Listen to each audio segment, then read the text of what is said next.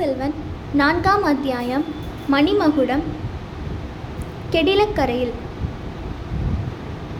திருமுனைப்பாடி நாட்டை வளப்படுத்திய இனிய நீர்பெருக்குடைய நதிகளில் கெடிலம் நதியும் ஒன்று. அப்பர் பெருமானை ஆட்கொண்ட இறைவன் எழுந்தருளியிருந்த திருவதிகை வீரட்டானம் இந்த நதிக்கரையில் இருக்கிறது. சுந்தரமூர்த்தியை தடுத்தாட்கொண்ட பெருமான் வாழும் திருநாவலூர் இந்நதியின் அருகிலேதான் இருக்கிறது. இந்த இரண்டு க்ஷேத்திரங்களுக்கும் மத்தியில் தொண்டை நாட்டிலிருந்து நடுநாட்டுக்கும் சோழ நாட்டுக்கும் செல்லும் ராஜபாட்டை அந்த நாளில் அமைந்திருந்தது. ராஜபாட்டை கெடில நதியை கடக்கும் துறை எப்போதும் கலகலவென்று இருக்கும். நதிக்கரையில் உள்ள மரங்களில் பறவைகளின் குரல்களும் அவை இறகை அடித்து கொள்ளும் சத்தமும் கேட்டுக்கொண்டிருக்கும். பிரயாணிகள் அங்கே வண்டிகளிலிருந்து மாட்டை அவிழ்த்து விட்டு கட்டு சாதம் உண்பார்கள். உண்ணும் போது அவர்கள் விளையாட்டாக வானில் எறியும் சோற்றை காக்கைகள் வந்து அப்படியே கொத்தி கொண்டு போகும். இவற்றையெல்லாம் பார்க்கும் இளம் சிறார்கள் கைத்தட்டி ஆராவரித்தும் ஆகூ என்று வியப்பொலிகள் செய்தும் கலகலவென்று சிரித்தும் தங்கள் குதூகலத்தை வெளியிடுவார்கள். ஐப்பசி மாதம் ஆரம்பத்தில் கெடில நதியில் வழக்கத்தை விட அதிகமாகவே வெள்ளம் போய்கொண்டிருந்தது.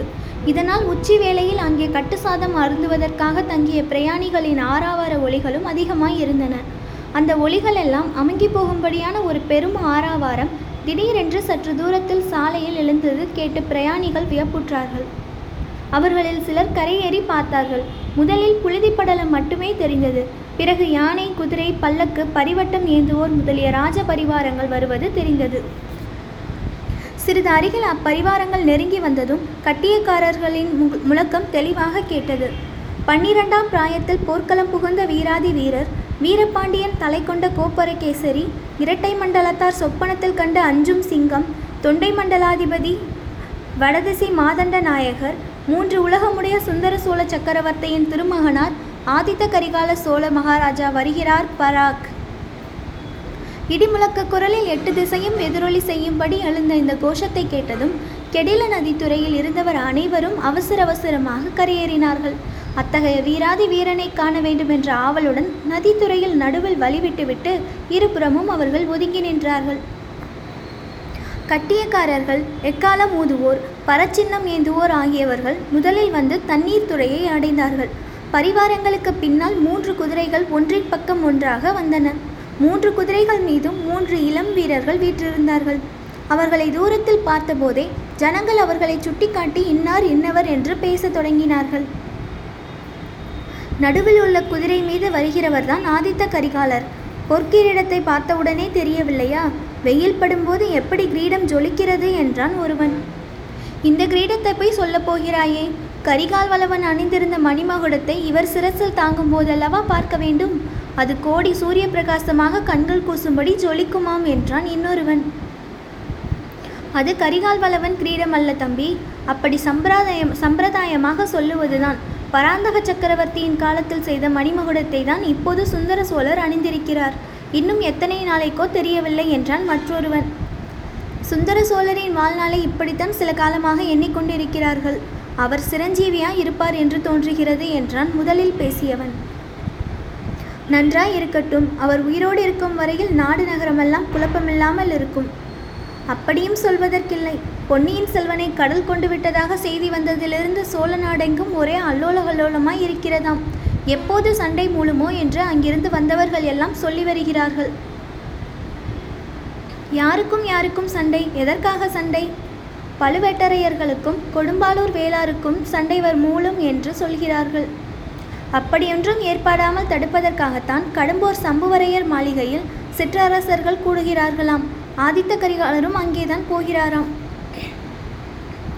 குதிரைகள் நெருங்கி வந்துவிட்டன, இறைந்து பேசாதீர்கள் என்று ஒருவன் எச்சரித்துவிட்டு, இளவரசர் ஆதித்த கரிகாலரின் முகம் எவ்வளவு வாட்டமடைந்திருக்கிறது பார்த்தாயா என்று கேட்டான். அவர் முகம் வாட்டமடைந்தில்லாமல் எப்படி இருக்கும்? ஆதித்த கரிகாலருக்கு தம்பியின் பேரில் பிராணன். அப்படிப்பட்ட தம்பியை பற்றி தகவல் தெரியவில்லை என்றால் தமையனுக்கு வருத்தமாயிராதா? தந்தையோ நடமாட்டமில்லாமல் இருக்கிறார். இதெல்லாம் உலகத்தில் இயற்கை தம்பி. இளவரசருடைய முகவாட்டத்துக்கு காரணம் இவையெல்லாம் அல்ல. இரட்டை மண்டலத்தார் மீது படையெடுத்து போக வேண்டும் என்று கரிகாலருக்கு ஆசை. அது கைகூடவில்லையே என்றுதான் கவலை. அது ஏன் கைகூடவில்லை? யார் இவரை படையெடுத்து போக வேண்டாம் என்று தடுக்கிறார்கள்? வேறு யார்? பழுவேட்டரையர்கள்தான்.